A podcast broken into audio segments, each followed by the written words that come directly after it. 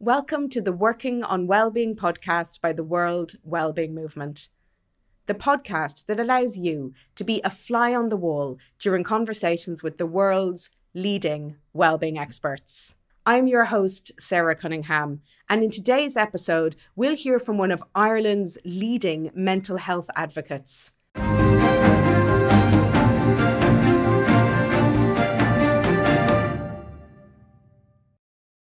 I'm absolutely thrilled to welcome today's podcast guest, athlete, musician, broadcaster, podcaster, um, author, um, and of course, mental health advocate and mindfulness expert, Niall Breslin. You are so welcome.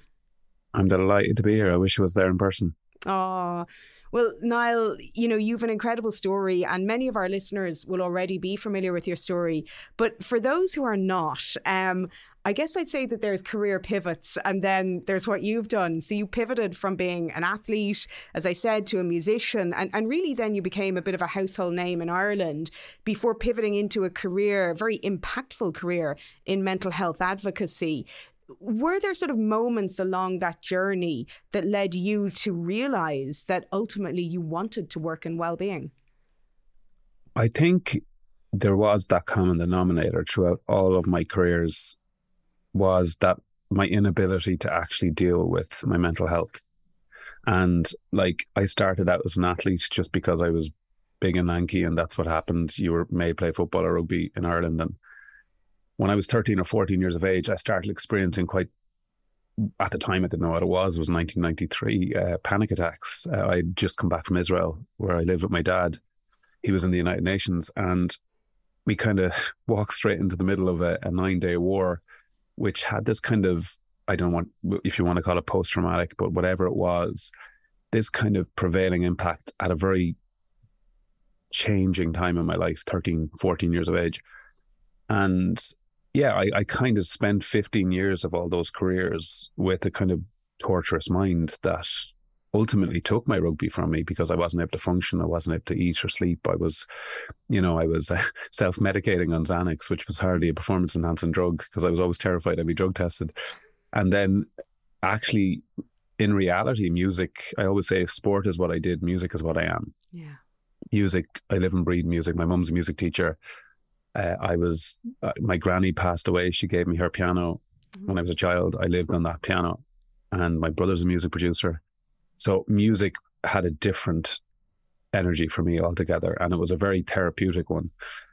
And it felt like it was more in my control. So then, when I retired from rugby, um, I started a band, but was just like it was the maddest story. Like I, like I rang my rugby agent, who's this really big South African rugby agent, and I says I'm retiring, and he just said, you know, at the, that week I was offered an, an international contract with Scotland because my mum was Scottish, and he goes, "You're what?" I says, "I'm retiring," and he goes, "What are you going to do?" I said, "I'm going to be a musician," and he. To be fair, didn't laugh. He says, "Have you any demos or anything? Will you send me a demo?" And I says, "I will." So I sent him a demo, not realizing that he shared an office with the Oasis manager, Marcus Russell. Wow. And he played it to Marcus. And a week later, Marcus was at our gig in Dublin. Wow. He loved it. And a, a, few a few weeks after that, we were signed to Universal Records. So it was it was that fast. And then the band broke up because same thing. I wasn't dealing with my mental health. I wasn't actually able to cope. And I moved to London, where I worked as a songwriter for 19th Entertainment, Simon Fuller, who you know, Spice Girls and all the above, David Beckham. And I that's where I had the kind of a breakdown. That's when things just became too much. And um, I thought by outrunning it, I could I could get away from it, but you can't. That's one thing I've learned in mental health. You can't outrun it. But during that period, then I became a coach in the TV show The Voice. But ultimately, uh, I ended up working in mental health advocacy and going back into academia to study mental health at, at a kind of um, into the weeds with it, really, not just because of my own story, because I grew up in a country that I knew people were tortured and they weren't talking about it. Uh, Ireland, I adore this place. I'm very proud of being Irish, but it has a very dark history yeah. of not dealing with stuff and batting it down and passing it on from generation to generation. And I kind of made the decision that I didn't want to pass on that baton anymore. as a, an Irish man, I wasn't going to pass it on to my nephew, or if I have children, I'm not going to pass it on to them. And I think that's what's happened in Ireland now. And I kind of want to make sure that also, not only am I talking about this, I'm offering solutions to systems to how do we actually deal with this better? How do we come at this? And how do we create a paradigm shift and how we look at mental health and well being? Yeah. And, you know, you say you're talking about it I have to say, I, I remember when you first started talking about it publicly about 10 years ago, and I remember thinking, gosh, how brave you were, because there is, and there certainly was 10 years ago, and there still is, a stigma around mental health. And it's not easy to kind of come out and say, listen, I've been suffering. Um, what was the hardest part for you about as a public figure, as you very much were in Ireland at the time and, and still are, about actually coming out and sharing that story? Um, the hardest thing I wrote on a piece of paper the day I decided to publicly talk about it. And I was on the biggest TV show in the country at that point, The Voice. I wrote a piece of paper and I gave it to my parents. And I said, I am going to lose my job and I am going to have to leave the country. But that's okay. Because this is, I always said it, it was less terrifying to tell people now than to live with this on my own for the rest of my life. That was the maths I was doing in my head. And at that point, I really did expect that because uh, not many people had said anything in Ireland. You know, it's a it's a big conversation now, and you're right. And I think it's important I just pick up on this. We are eroding the societal stigma around mental health, but unfortunately, the real stigmas in mental health are systematic. They're ingrained into the very systems that govern and run our countries, and that's the problem. You know, in many cases, I was nearly refused a mortgage because I had been on medication for my mental health. I have friends who are in first responders who are now not getting promoted because they had sought help for their mental health. So we need to stop looking at society and saying destigmatize when our actual systems and our health systems are even stigmatizing because the health system in Ireland, when it comes to mental health, offers you really one option, and that's a medical model. Yeah. That in itself is stigmatizing because you're saying there's something broken in the person rather than something that might have happened to them, a trauma they might have experienced. Uh, and the first question that should be asked when anyone walks into the door of a mental health issue is what happened to you, not what's wrong with you. So all of this systematic stigmatization is is developed, but it's come from generations. And in my PhD, I'm looking at the first institution that was built in Ireland in 1817 by the Brit- by the British Empire, and I'm following it up to today, and I'm following that journey. And we had legal acts called the Dangerous Lunatics Act. That's what it was called. That prevailed for hundred years in Ireland, and it was the only legal act in the world that could criminalise somebody before they actually committed a crime. So, if you want to talk about stigmas, you've got to go that far back to see how they get compounded and they grow. And stigmas operate around three things first stereotype. Stereotypes are just the lazy tropes we throw around. Most of us don't actually believe them. We just say them because we've been conditioned to say them. You're like lunatic, psychopath. Most people who say those types of things aren't bad people with negative intentions. They're just conditioned. Yeah. The next is prejudice. That's when you actually believe it. You actually believe that people with mental health issues are dangerous, or they're more, you know, there's an issue, someone who say, you know, that's prejudice. And then the third is discrimination. And that's the behavioral aspect of a stigma, which is really, really, really destructive. So in my own case, I was living with all this in my head and I kind of decided the most scary part wasn't the public. And this might sound weird. The most terrifying part for me was telling my friends. Yeah. Because I thought they would think I was lying to them and it wasn't me for all this period of time. And actually, one of my friends said, like, you were on medication all this time. It's not even you. I don't even know who I was talking to all this time. And that really hurt. Wow. But the public didn't scare me as much as telling my friends.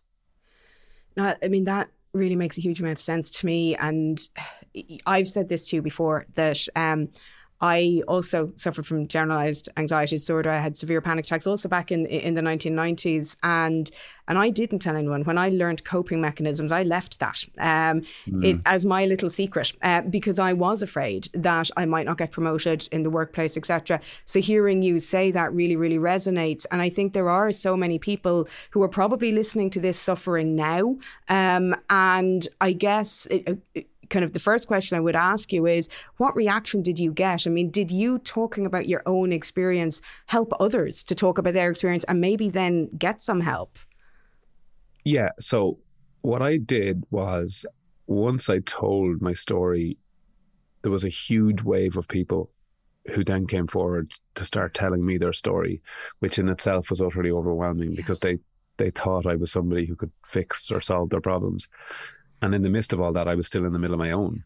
So I set up a Lust for Life, which was basically all it was was a website or a, a safe place for you to tell your story. And I was able to get you know, psychologists to offer support to anybody who's telling their story and an aftercare once they tell their story. So it was a safe place where we were able to support them with their language and how they want to say stuff. And if something happened after that overwhelmed them, we'd have a support system in place for them as well.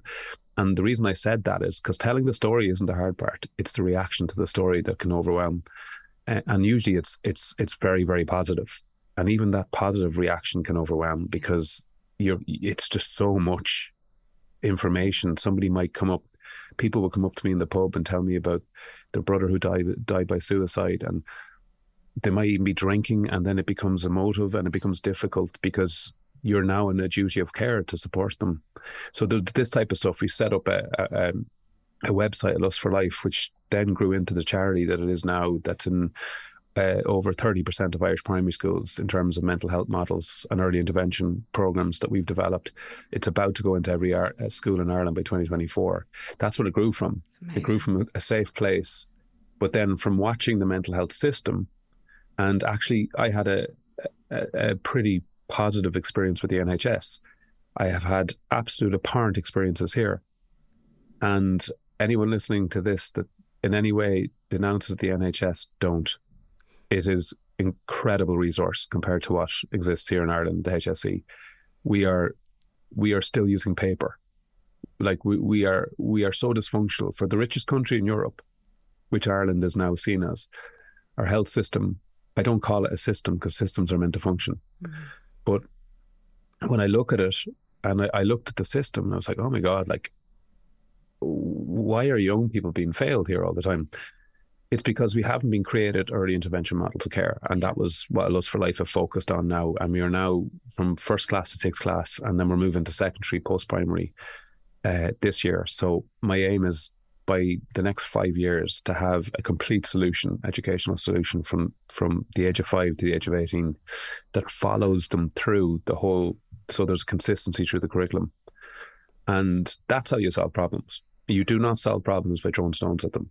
You just don't, and you don't solve problems with conflict either. I don't believe politicians don't care about this. I don't believe politicians are big bad bulls.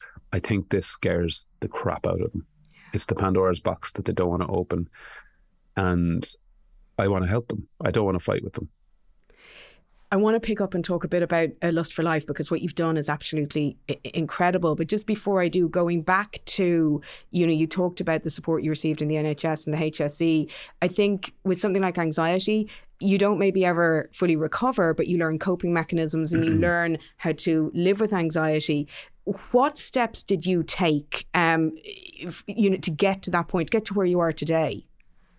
I needed to get to the core of where it was coming from. Yeah. That was important for me. And actually really interestingly I, I I kind of really fell into therapy in a way, and people often come up to me and go, oh, "I went to therapy, I didn't like it." You got to show up in therapy don't walk into therapy therapy room and expect your problems to be solved. You have to show up. You have to come and meet them halfway. As terrifying as that is, you have to do that. So I did, and I had an amazing therapist. and the real breaking point for me was, I said to my therapist, "I'm really anxious. I think it was because of Israel. I think you know I had a really hor- horrible experience." And they didn't they didn't accept that. So they did what most people are terrified to do. They're going, let's go into your childhood. I'm like, oh no, oh no, oh no, not happening. Because I had a great childhood. I thought I had a great childhood because I have amazing parents and I'm very, I know what love is. I've had this, I have this deep, deep, you know, relationship with my family and my parents. So I was like, it can't be that. And actually, what it turned out to be, and this is a story, you know, people like your same generation as me across Ireland it was a deeply, deeply abusive primary school where there was an incredible amount of physical abuse and unfortunately sexual abuse in Ireland. And the thing about it is, I was physically abused by some of the teachers there, and so are many of my peers. And this is not an uncommon story in Ireland. And the Christian Brothers were particularly pervasive. And the Catholic Church, as I always say, if this has nothing to do with faith, if faith gives you comfort, then absolutely rock and roll. But um, it's the institutions that stood over this abuse of children. And I just conditioned myself to be hyper vigilant because you never know when you're going to be hit hit by a teacher. And you you you condition yourself to be to be ready for it all the time and you're in that mode every time you walk in that school and you've six years of that so i just conditioned myself to be an anxious child just to be able to deal with that and then obviously israel was the catalyst so when you know that you start to make sense. And then my therapist was like the way you feel was a very healthy response to what you dealt with. It was a brilliant way to survive and you did a great job. And it was that. That was a genuine point. So he then said, "What happens when you do that is, and I'm, i talk about this a lot on my podcast. I'm not giving away my therapeutic journey fully, but what I learned to do as a child was to immediately disconnect emotionally from everything and anything because it was easier to feel nothing than to feel everything, and that was the problem. I, I wasn't getting into relationships. I wasn't able to commit to anybody. I wasn't able to be with anybody because I was there was nothing there. So my therapeutic journey was rebuilding that, and then it made sense why I was anxious. And then I was there was a little bit of respect for myself to say that actually you did the right thing, you got through it, but now we got to deal with that. And then the toolbox starts coming out, and then you start to understand the physiology of psychology of of of anxiety, and the idea. And I always say this to people I work with: your brain is not trying to hurt you. In fact, it's the complete opposite. It's trying to protect you. That's its job. It's trying to keep you safe. It's an alarm system. It's a security guard. And unfortunately, your alarm system keeps going off all the time because it's probably got used to it or it's, a bit dysfunctional. And when you reframe it like that for somebody, they always believe there's something wrong with my brain. There's some my brain, and and I always say no. Actually, it's it, it's it's not it's not comfortable. It's really uncomfortable. But let's get to understand why this exists, where it comes from, and then what are the tools that we can use to help you. That's what therapy can do. And then in terms of mindfulness based interventions, you start to teach people how to sit with discomfort. What's it feel like to sit with that little bit of discomfort that you feel? You know, and then you start to empower yourself to deal with stuff. And, you know, that's just my journey. But I do think if we can create better accessible care for people to make sense of their anxiety, um, it, it you know, and it's not it's not about recovery my anxiety is an incredibly strong part of me. It's an internal energy I have that has allowed me to do some amazing things. Uh, but now I know how to actually function and deal with it and actually express it. So even today, because to your point, anxiety, you know, we never, we only learn to harness it in some ways. How does anxiety impact you day to day, you know, at this stage of your life? It it it doesn't really it, it, it, it is just an accepted form of my personality that I'm that I, I, I think a lot. Yeah. And part of my job is I'm I've worked in the creative industry for 20 years. I need to think a lot. It's it's literally my job, is my currency. So I've I've one of the things mindfulness teaches you, and I mean proper mindfulness, not the McMindfulness stuff we're often served, it teaches you a sense of self self awareness. And I used to go, what does that mean? Self awareness just seems like something people say because it sounds good. But actually, self awareness is the, the understanding of the space you take up in society and the space society takes up in you. That's what self awareness is. You start to realize how you communicate with people, how you interact, how you react, how you feel in certain. When you get anxious, I always say when somebody's anxious, where do you feel it? They're like, what do you mean? Where do I feel it? It's because it's completely connected to your body. So where in your body do you feel your anxiety? And they're like, oh, my, oh, it's my belly. I'm like, okay, now we, now we, now we know. Now that's your anxiety point. Now put your hand there, and now breathe into that, and now soften that. And what you're telling them to do is don't avoid it. It's there. Acknowledge it exists, and soften it with the breath. And what the breath does for me is it's literally a message from the from the central nervous system to the brain, but or from the body to the brain and the central nervous system. Step back here, lads. We're okay. And it's building that communication between body and mind that is at the core of my work. And the problem being is now in the modern world, We have phones that tell us how fit we are and watches to tell us how much sleep we're getting. And we're disconnecting from that experience. And we're, we're t- everybody else is telling us how we feel. So a big part of mindfulness is to tap into that, is to how do you feel? The good, bad, or ugly, but how do you feel? And building that mind body connection is is at the core of my work. And Niall, I know you give, and I've listened to your podcast quite a bit. You give some really, really great advice. So if anybody hasn't li- listened to your podcast, I'm going to plug it for you here now. um, it's it's written behind your head there. Where is my mind? Um, but you know, the the science behind anxiety, I think, is really helpful to understand. But I want to pick up on you talked about your own experiences in in childhood, and I think it's incredible what you're doing through a lust for life. Um, what I love about it is that you are translating evidence informed insights around mindfulness based interventions into real world impact by getting into the schools in Ireland. You already said that you're now. Did you say you're thirty percent of the schools in Ireland? Is that correct? Yeah, over a thousand schools, so okay. primary schools, um, and and these programs are free. That's the other thing. Um, they're basically what we've created is a Netflix model, uh, where we put the content into a, a, model that is not unlike Netflix, and we build the content out through there through different threads and strands.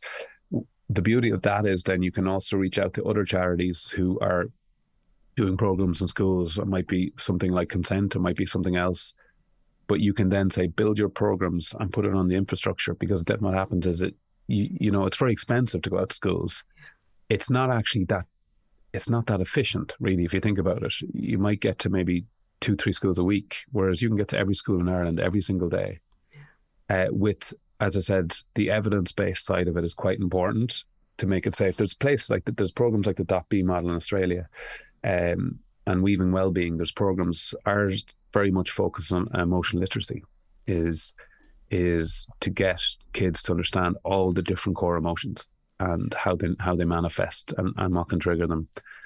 And yeah, I think it's and, and we're we're still building it out. It's it, it's only started. We're a very small charity. We we stayed small for a reason because we can make decisions really quickly and we can engage really quickly with people. The bureaucracy is not there. And the other thing is the money that we get through fundraising is so impactful. It literally goes on the programs. And we have like, you know, I, think at this point we have about two full time and three part time and one and, and then project managers. No offices. We don't need an office. You know, so these are the things we, we wanted to do is is to provide and ultimately what I'd love to be able to do is walk away from it all in ten years time. Yeah. That's the key. I don't like, I don't want to be doing this the rest of my life. Because it works, because it is now embedded in the school system. Because it's yeah. the, uh, an early intervention model has been created and it's embedded across the education system. The health system is another, another, like the one thing Ireland has is an unbelievable education system, very respected globally. Uh, I, I personally feel in its current guise, our health system's unfixable. I know you're working with a couple of universities as well in Ireland to evaluate and keep monitoring the success and otherwise of um, A Lust for Life. What kind of achievements and accomplishments or, or maybe milestones are you most proud of since creating A Lust for Life? I think the milestone, I think really there's there's two things I'm really excited by uh, that I think will be the milestone that I'm aiming towards. But the thing I'm most proud of is like this came from nothing. Like I, I, like I was lucky enough that uh, Paula, who's my co-founder, and Colin know how to build organizations. I don't have that skill. I have literally, and it is a skill. It's a real skill to be able to build out organizations and consult and develop and get that side of things and build out boards and stuff. So what I'm most proud of is that they came in and and literally saw the need that I couldn't fill and I think that's the big thing you got to do in this work because there's no ego. There's zero ego here. Like you got to have a vision and that's your vision. So I'm very proud that we built out that schools program because it's really hard because you have to build, there's so many, there's so many stakeholders.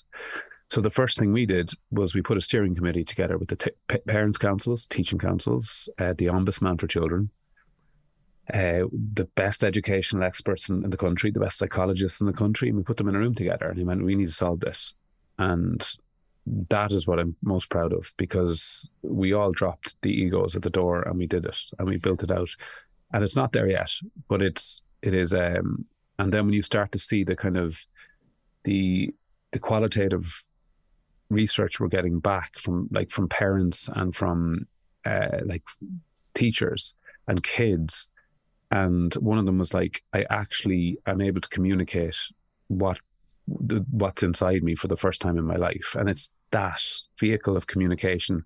So parents can talk and understand what it is that their child is dealing with. That is a huge huge that baton i talked about in ireland now that baton's firmly being dropped. But the thing i'm most excited by is when you design intervention, whether it's in the workplace or whether it's in society or in health systems, you cannot design intervention until you know what you're dealing with and what the problem is. Yeah. And so many interventions that we see, especially in the workplace, yeah. are actually designed without knowing what the problem is. And in the workplace, often the problem isn't that people are stressed because, you know, life is stressful. It's because they're working 60 hour weeks you know, you can give them all the resilience programs you want. If you're driving them like that, you're you're, you're literally rinsing them of their internal energy, and they're never going. It's not sustainable. But unfortunately, that sometimes in the wellness industry, it tells a different story. And there's a brilliant essay called "The Privatization of Stress" by Mark Fisher that everybody should read. But where was I going with that? Is is the idea that the intervention we're trying to design for secondary schools we need to know what the problem is because I don't know what the problem is, and either do you. We're not teenagers. And what we're going to do, and my aim is to do this, and it's slightly ambitious, is we're going to have a youth summit in Ireland, and we're going to build an app. And the app is going to have 12 questions on it. And our aim is to get it into into every onto the, every child, every teenager in Ireland, and every school on board. And we're going to ask those 12 questions on the same day. And we're going to get a state of the union of young people. This is where they're at. These are their needs. And we're going to bring it to government.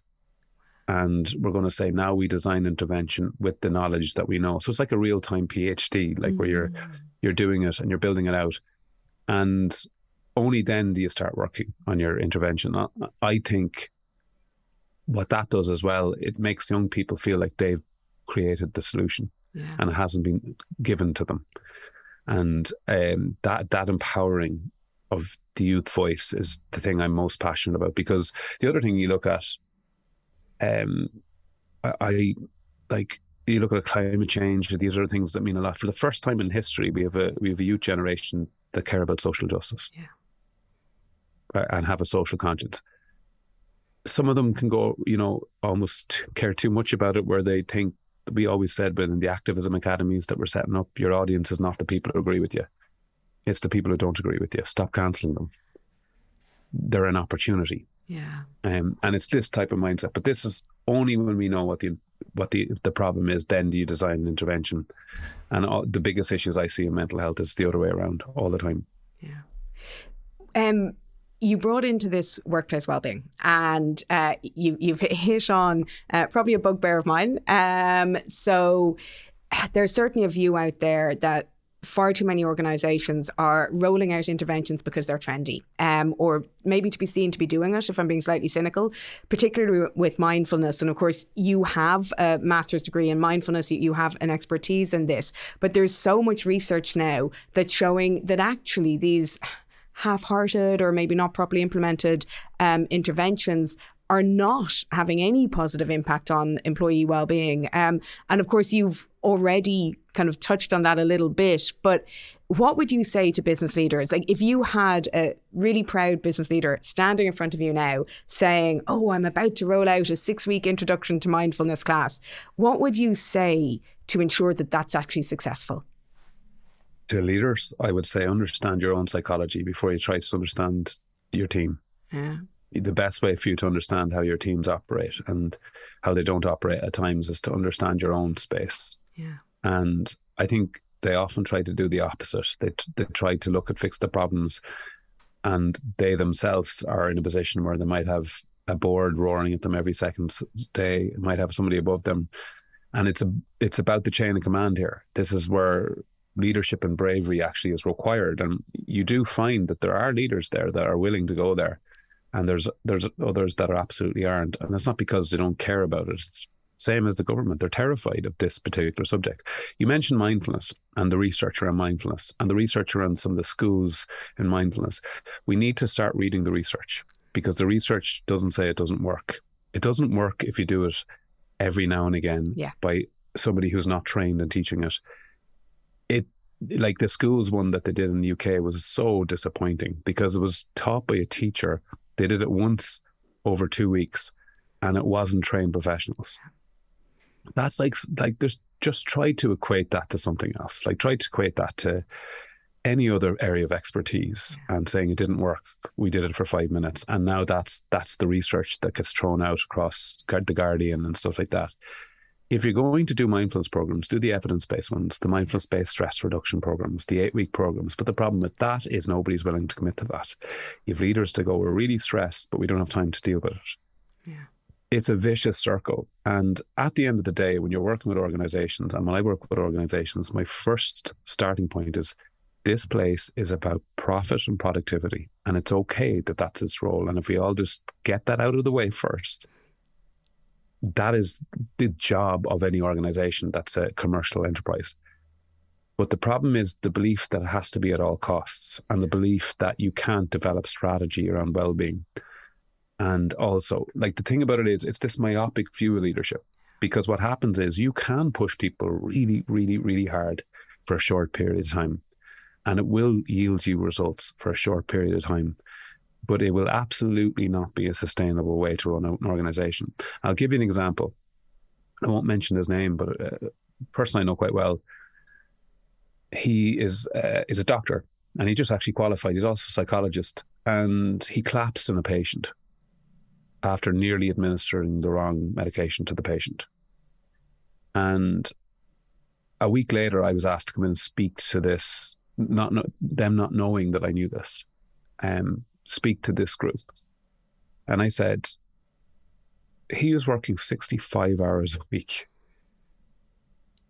I do not want a doctor working 65 hours a week coming anywhere near me because his, he or she is a human being and the human being cannot function like that. It needs rest, it needs sleep, it needs all these different things.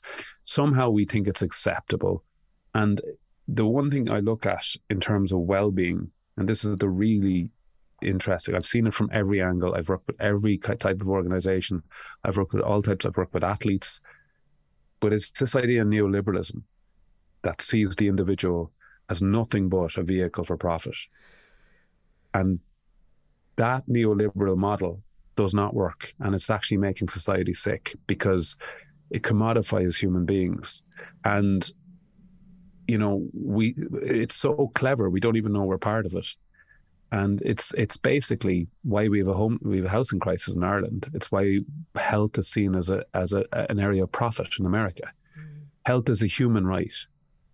Everyone deserves the equity for good health. Every human being does. But in America, we've commodified it into nothing but a profit, which is what neoliberalism does. Mm. So, back to that essay by Mark Fisher, The Privatization of Stress. The other thing we do across the board is we always put the emphasis on the individual. You, are just not quite resilient enough. You just need to do a resilience program. You just need to drink more water. Have you tried yoga? And then you go, hold on a sec, let's strip that back for a second and look at the chaos that surrounds them. Yeah. And look at, for example, in Dublin City, which has got the highest rents in, in Dublin magically in a period of 20 years became this become the most expensive city in Europe where it's literally the same rental prices as San Francisco. Mm. And you're telling somebody in a zero hour contract who doesn't know from one day to the next when they're going to get paid or if they're going to get work, who can't pay their rent, who live in an unsustainable living city, and then you say, well, you should just leave leave Dublin and move out into the country. And then you tell them it's just that they're not resilient enough. So yeah. we need to stop giving the social forces that surround us a get out of jail free card when it comes to this stuff. And it's the same in organizations. Mm. If you are a leader in an organization and you're rinsing your teams, it's not going to work. Yeah. And if you're not actually going to really incorporate what well-being programs look like, and also it's not it's not your total responsibility to fix all their problems. They have to deal with their stuff as well. But you need to make create an environment and a culture where if they do have issues, that they don't feel like they're going to be judged or they're going to be mm. demoted or passed over That's the cultural element. So we hear the word culture a lot. And I'll, I'll finish with this because it's a really long answer because I care quite a lot about this. But I worked with um, a massive organization, and two two of the people that lived with me at the time worked for that organization. And I was doing a, a talk with their with their CEO, and the CEO goes up like in front of the whole audience, and you, uh, and they were like, you know, guys, if you're really tired that day, just you know, just don't come in. Just close the laptop. Don't come in. And I just looked. I went, bullshit. And and they were like, excuse me. I said, bullshit. You've lost your audience. I said, I've never seen anyone so terrified to close their laptop in my entire life. And you've lost your audience. And I, if I sit here and just say nothing, then I've lost them too. And you could see them going, thank God you said that. Yeah. And that's the difference. And and not not a bad person, but slightly delusional. Yeah. And they create and they ha- and they give them nicknames. If you work in a certain place, we're going to call you this because that's just, that's just dehumanizing. Yeah. And I think, to me, I'm very passionate about the individual and what they're dealing with. And more importantly, I work with teams a lot, and you see how, how teams operate when when you actually care for them and what they do and, and what they're willing to do. Uh, it changes everything. Yeah. I mean, there's so much in that. Um, I, I, I do want to pick up on the point as well about you know a business's goal being being for profit. There is a lot of new research, very very compelling research that actually a happier employee is a more productive employee, and all of those metrics that business leaders care about, whether it be employee retention, um, you know, reducing employee attrition, or or stock market market returns. Actually, the organisations who have higher well being scores um, are performing better. So it's definitely in even the most um, profit driven business leaders' um, interest to actually properly embed yes, evidence based well-being interventions. Yeah, yeah. I, I think it's this idea that somehow we we think it needs to be mutually exclusive, and the reason we do that is because it is a bit scary to think about this and put in the right kind of support systems in place. So you look at things like the EAP yeah. and employee assistance programs and stuff like that most people are terrified to use it you know, and they don't. They also aren't sure if it like. And it, of course, it's confidential. It's, an incredible resource for any organization to offer or to have. And but I just think it's it's it's the language and messaging yeah. that if you're telling people it's okay to be like this, and then on the other hand, you're you're literally not. It's a, it, the one thing I've learned with humans is we're very clever. Yeah, we can really stench non-authenticity. We really, really feel it. I think we feel it in our in our entire bodies. Yeah. So I think you lose your. And I, I, I, another example of that was like I was part of a, a quite an elite team at one stage in my career, and the coach lied to one of the players, and the rest of the team found out, and he lost that dressing room, and he never got them back. Yeah. And I think the the the greatest tool in leadership is real authenticity and vulnerability. Like I, I've done many things. I've done many kind of things that required me to to really put my head above the parapet. I am perfectly comfortable being vulnerable. I'm a human being. I mess up. I do stupid things. I do good things. Uh, I I fall apart sometimes. Yeah. I am absolutely rock solid sometimes that's the reality of being a human being. And I will follow, I'll follow a leader that says that because I know they're not bullshitting me because no human on be- being on earth doesn't go through that stuff. So understanding what vulnerability actually is, vulnerability is the real essence of being a human being. And the very definition of being a human being is that you're vulnerable. And it doesn't make you less of a leader. It doesn't make you, it, it's the opposite. And I think that's the thing. Leadership is such a buzzword it's just thrown around left, right, and center, and like leadership programs and stuff. And I really think when you just break it all down and just be really human, yeah. and and and people will go to me, "Well, sorry for you to say you don't run a, a thing." I've done that work. I've done those things. I've worked with people. It it it's not rocket science, guys. Stop trying to pretend it is. And I think, yeah, and we've all different personality types. You know, you have leaders who are quiet, who who who who might even be shy. But if you're authentic, it doesn't matter. Yeah. Your personality really doesn't matter. If you're actually honest and authentic and transparent, even at times of great difficulty, I don't care what personality you are. I, I that's what I buy into. Yeah, I couldn't agree more. We actually had Professor Amy Edmondson on an earlier ep- episode of this podcast series, and of course, she talks about psychological safety, and there's so much in mm. that. You know, definitely being authentic, being vulnerable, and also making it very, very clear that every voice is welcome, but not just saying it once really in every action you you do making it clear that everybody should feel that they not only can speak up but never hesitate in speaking up. And of course if they're suffering as well to to be able to be open about that. Um, and you know it really worries me when you say that people are even scared to contact the employee assistance programs because of course they've got to be um, completely anonymous and, and, and it's so important. I do want to ask you because you've done a lot of work with businesses so you've seen the good the bad and the ugly of workplace well-being uh, interventions. Without naming and shaming uh, but which are maybe the best examples of workplace well-being cultures or interventions that you've observed, and maybe which are the worst? Um, I think uh, the best are the ones that are, that I didn't expect to be as as as good as they are. And why were they the, the they the best? The best experience I had was I spoke with a very big uh, global uh, multinational, and the full audience was there, the full staff. And I got up and I did the speech, and the CEO got up after and said, That was really brilliant. Thank you so much. And I said, How do you know you weren't there? And they looked at me and went, Oh, I had to take. I said, The biggest statement today would have been you sitting in the front row. Yeah. Wow. And they were very know, took quite well because I didn't say it on over the mic or anything like that. I didn't do that. Invited me back, and I said I'll come back, and did it again. And he sat right up in the front, and then got up and talked about his own. And that was that was when I was like, wow, now that is leadership. That is exactly convinced. And he got up and he said, we haven't got this all figured out. And same thing, we need to know what the issues are here. And we need to be saved. And it was just this brilliant delivery. And I was just like, that is, and it, and it wasn't an organization that you'd expect it from. Really impressed to see what, what they did that day and the impact on the room. You could hear the room having a breath. You could see them going, okay, finally, because it was obviously a high pressure job. The worst, uh, like I've done, I've done talks where nobody in the crowd was allowed to turn off their laptops and then have to listen to their C suite tell me for nearly an hour after how stressed everybody is. Oh my goodness. And looking at me and they they just wanted me to give them a BuzzFeed article, top five ways to beat anxiety. And I just said there's nothing I can do to help you here, lads. Mm.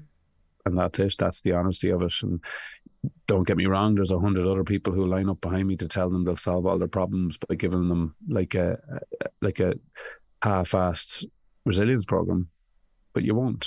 You just won't solve that. That is not normal, and um, that to me is is when you deal with that. But I think it's generally different industries. You get like you get your like your big fours, your PwCs and stuff like that, who who really do value it the EYs because they have to because then they're advising other organizations in this particular area, and then you have like legal firms that I could imagine is an immensely difficult place to work. Uh, I think some of them are doing some really good stuff, but I think I think generally the tech companies have a kind of that lovely little way of making us feel like, and not not all of them. Some of them are amazing, but this lovely way of making you feel like they're not making you work hard or work, and it's okay to work. That's the other thing. The thing we have to also be really really aware of is, I, I've been in organizations where people go, I don't, you know uh, I had to work, and I, you, you, know it's uncomfortable to work like that. I said, well, you don't have any right to not be uncomfortable either. work is hard. You got to be like you will be stressed. You will be pushed. That's the nature of work. I I I have to do it. I have to deliver stuff each week that puts me under pressure. It's the unrelenting and the the demands that just aren't really uh, uh, uh, in any way acknowledging the human being in the middle of it all. But we also need to be careful here. We're not pushing this Pollyanna view that the workplace is always just going to be great crack where we're doing unicorns and Care Bears up the meadow. That's not life. And we can't sell that as, as life. We shouldn't tell that to kids. Kids need to know life. We can't put them on bubble wrap all the time and tell them life, you get everything you ever want. Everything's grand. You don't need to work that hard for it. And, you know, that's just not true. And teaching that and making that a, an actual a message is isn't helping nobody. I always use the analogy of in the eighties, uh, when anyone got sick, you were just throwing on an antibiotic. I was like, but it's only a cold, you know. Here's an antibiotic. I'm like, but then what, how does my immune system work hmm. if I keep using something that? It's the same, you know. If you keep solving everyone's problems all the time, and going, oh no, we'll jump in, we'll fix it. They're, never going to actually build that psychological immune system I talk about to be able to deal with the inevitable stuff. The first noble truth of Buddhism at the core of mindfulness is suffering is part of life. It's part of your life. You know, we, I wish it wasn't, but it is. Uh, as soon as you accept that, that we all deal with grief, we all deal with relationship issues, stress issues, money issues, health issues. Every single human being on earth that ever existed dealt with these things. And as soon as you accept that, ironically, you're less suffering. Yeah. You know what I mean? You, of course, we've talked about, you know, what the large companies are doing, but there's many, many small to medium companies. And of course, you know, you have a few companies yourself, so you are a business leader. What are the top three things that you've done, uh, Niall, to create a positive environment within your various businesses? I think the the first thing I do with in terms of as a communicator, a really effective way to communicate. People always think communication is about talking, but it's actually about listening. And when you have somebody in your team tell you something, always paraphrase it back to them. It's a really useful way to do two things to let them know you've heard them and let them let them know you've listened to them and also for your own knowledge to make sure you've said that you've got the right information. It's just a really lovely way of being emotionally intelligent with people. Yeah.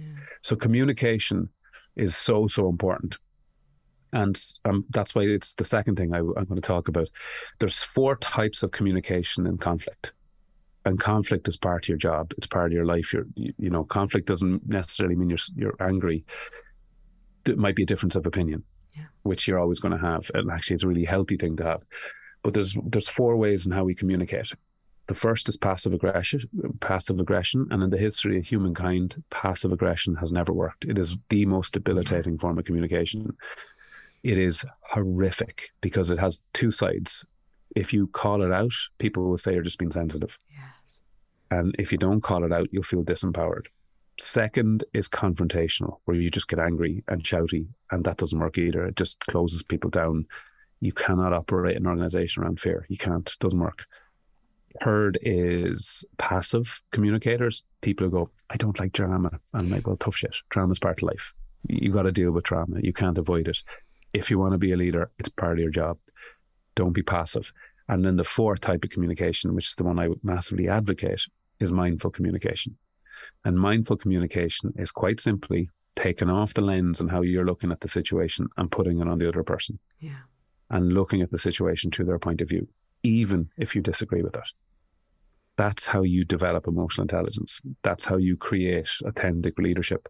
And then the third one is quite simply, you know, be vulnerable just that's that is the best way to connect with other human beings. I don't mean coming in with like Kleenex hanging out your nose crying. I mean just being able to say certain things like I've had a tough week or this, you know, like this is my mum's anniversary. It's a difficult couple of days. We need to be comfortable with other people's pain. Yeah. And we need to stop forcing them to internalize and to repress it. And when you do that, you'll start to realize that it's not all so bad. It's actually quite nice, and it's a it's a huge privilege for somebody to talk to you like that. It means they trust you. You're obviously a nice person, and they expect you to hold it. So, you know, and as I said, everyone has different personality types. I'm comfortable with people's pain. Yeah. I'm okay with it, and I, I like talking about. But if you want to be a really effective communicator or leader, really understand the true extent. And the, one of the most important books you ever read is Nonviolent Communication, the, a book every leader should read. Thank you. Um, I wanted to go to what I like to call the rapid fire round, Niall, because um, oh, you've given you've given such brilliant advice. Um, but um, if you had a time machine and you could go back in time to a much younger version of you, maybe when you were a teenager, what advice would you give yourself? Um, I'd love to say don't be all these things, and you know, but like I lived in a different time. Um, I probably even if I went back in a time machine, I probably wouldn't have said that thing to me either. I would have said, above everything in life, value your relationships. Yes. Everything in life is about that. Yeah. And your happiness doesn't lie in achievement. Niall, your happiness lies in connection. That's what I would have said. Yeah. Uh, we actually had, I don't know if you're familiar with Dr. Kelli Harding's work, um, but yeah, she's, we had her as a guest on a previous podcast, again, talking about exactly that, talking about actually the health benefits of our social connections, not only to our mental health, but to our physical health as well. And the evidence is really, really compelling. Um, Even look at the Emile Durkheim's work around this, the, the theory of suicide. You know, the, the seminal work in sociology is that, you know, communities where there's deep connections and more connections, interactions at lower levels. And this is the reality, human connection and community, how important it is. Um, and your community doesn't have to be massive. Uh, and everyone listening to this, there's a community for you. There is, um, you know, whatever that might be. You might, you might not like crowds. There's other people who don't like crowds. You know what I mean? There's communities everywhere, and I think you just need to be open to, to, um, to seeking them out. I think it's brilliant advice. So I'm going to get you to get back in your time machine. Um, and if you go 30 years into the future, what is the change that you would like to see in this world? Like in this world, the change I would like to see, I would like to see social media gone. Yes. That would be a good, I'd love to see that completely. Just, I love technology and I love the internet, but hand on my heart, social media has made this world a worse place. I tr- I truly believe that. I think the algorithms that they've designed, they operate around the currency of division. That's all they want. The more divided and angry we are with each other, the more engagement they get on, and I think it's tearing us apart. Yeah. I absolutely fully believe it's tearing us apart. Very entertaining, some of it, very funny, some of the stuff you go on it. But if we were to do a cost benefit analysis on this, the costs of social media have far outweighed the benefit of it, in my opinion. Um, and other things I'd like to see, I'd like to see things like health and housing not be for profit. I'd like to see it be a human right. I think if everyone's basic needs were met across the world, uh, we'd be living in a totally different world. That's not just tearing the heads off each other for limit, limited resources. So I do believe in the human right of health and housing. Yeah. Wow. Completely agree. um, so, uh, what's the best advice you've ever received? Oh, I think the best advice is actually a quote.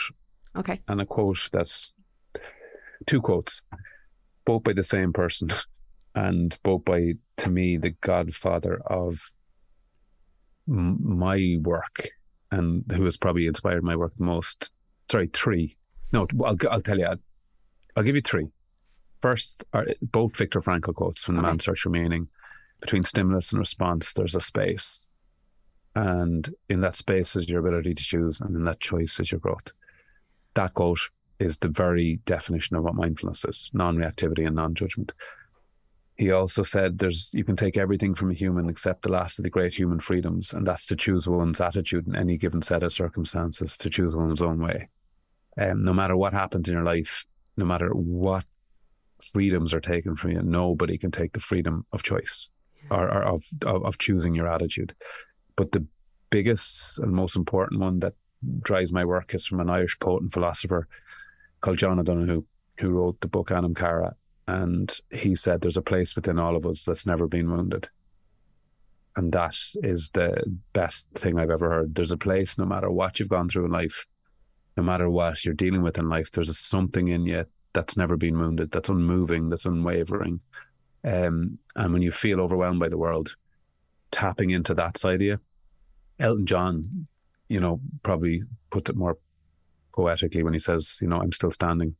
But Leonard Cohen even more poetically says, "There's a crack in everything. That's how the light gets in," and that's the place that's never been wounded. So, I believe every human has that.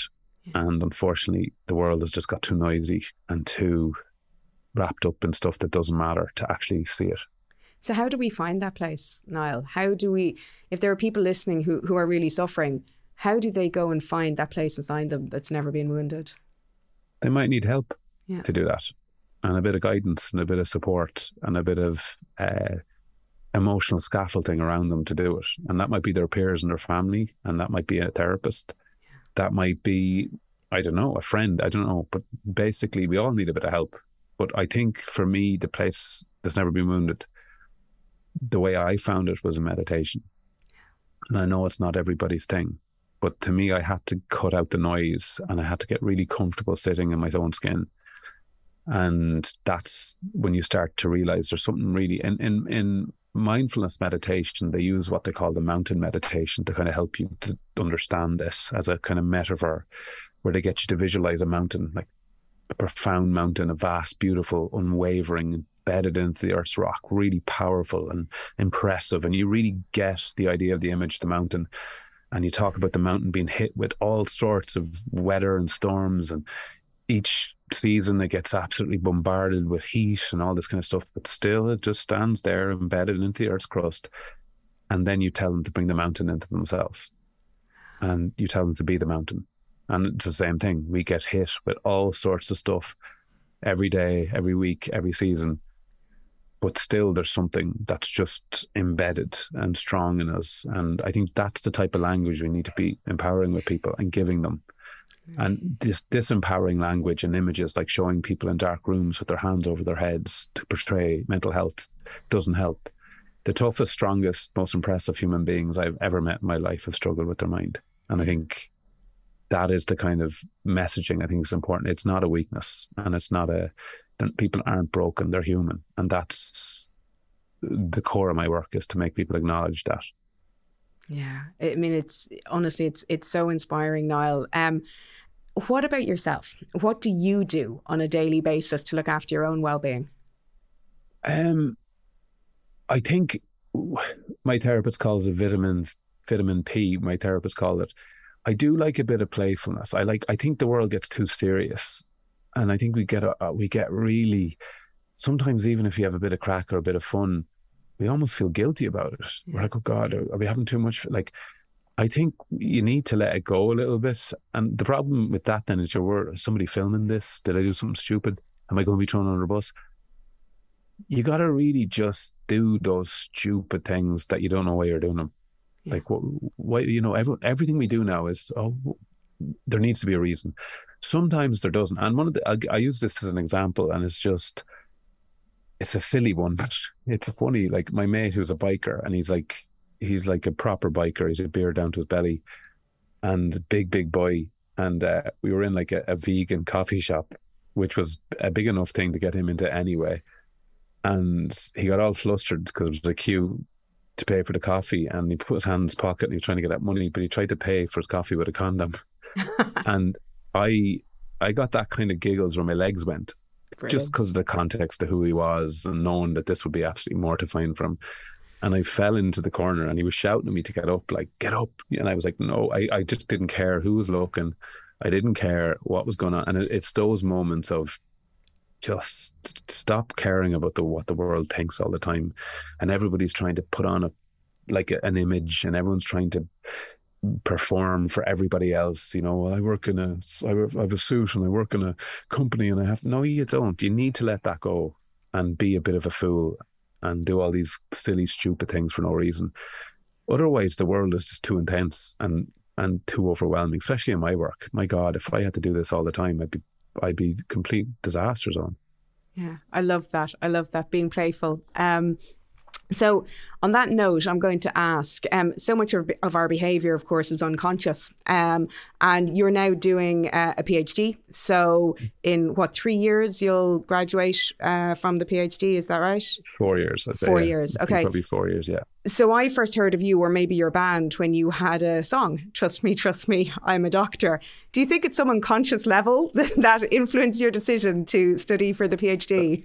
I don't think it's unconscious at all. I think it's very conscious. I think um no, I think it's it's it's uh you know, the actual PhD thing was was just such a natural feeling to do it. It was just like for the first time in my life, education just feels like such a joy. It just to, I always was forced into education. Everything I had to learn was something I was told I had to learn, and and I resented it really, to be honest with you, because it's like that's the way I am. If someone tells me I, I have to do something, I'll resent it. Doing a PhD about something you care about is such a really uh, it's a real privilege to do it and to actually gain a certain amount of knowledge about something and what's so exciting about a PhD for me is you're trying to come up with an answer that doesn't exist yet. I love that. I love the idea that, like, you know, there's no kind of equation to this. Um, but for me, yeah, the doctor element of it, I, am not going to think about that too far, but I, I, I can definitely see the uh, graduation um, song as I walk up. And yeah, I, I wouldn't blame them you'll have to get the band back together. It sounds like. yeah, they they might actually play it my graduation. if awesome. I graduate, well, when I graduate, I will when? graduate. I'm you absolutely will. Um, listen, Niall, I just want to say thank you so much. Um, I know so many people who feel the work you do is incredibly inspiring and incredibly impactful. Um, both the work you're doing in the schools, the work you do through, you know, all of your advocacy work, not least of, of all your podcast. And we're so grateful that you came on to our podcast. And thank you so much. My pleasure, guys. Thanks so much for having me.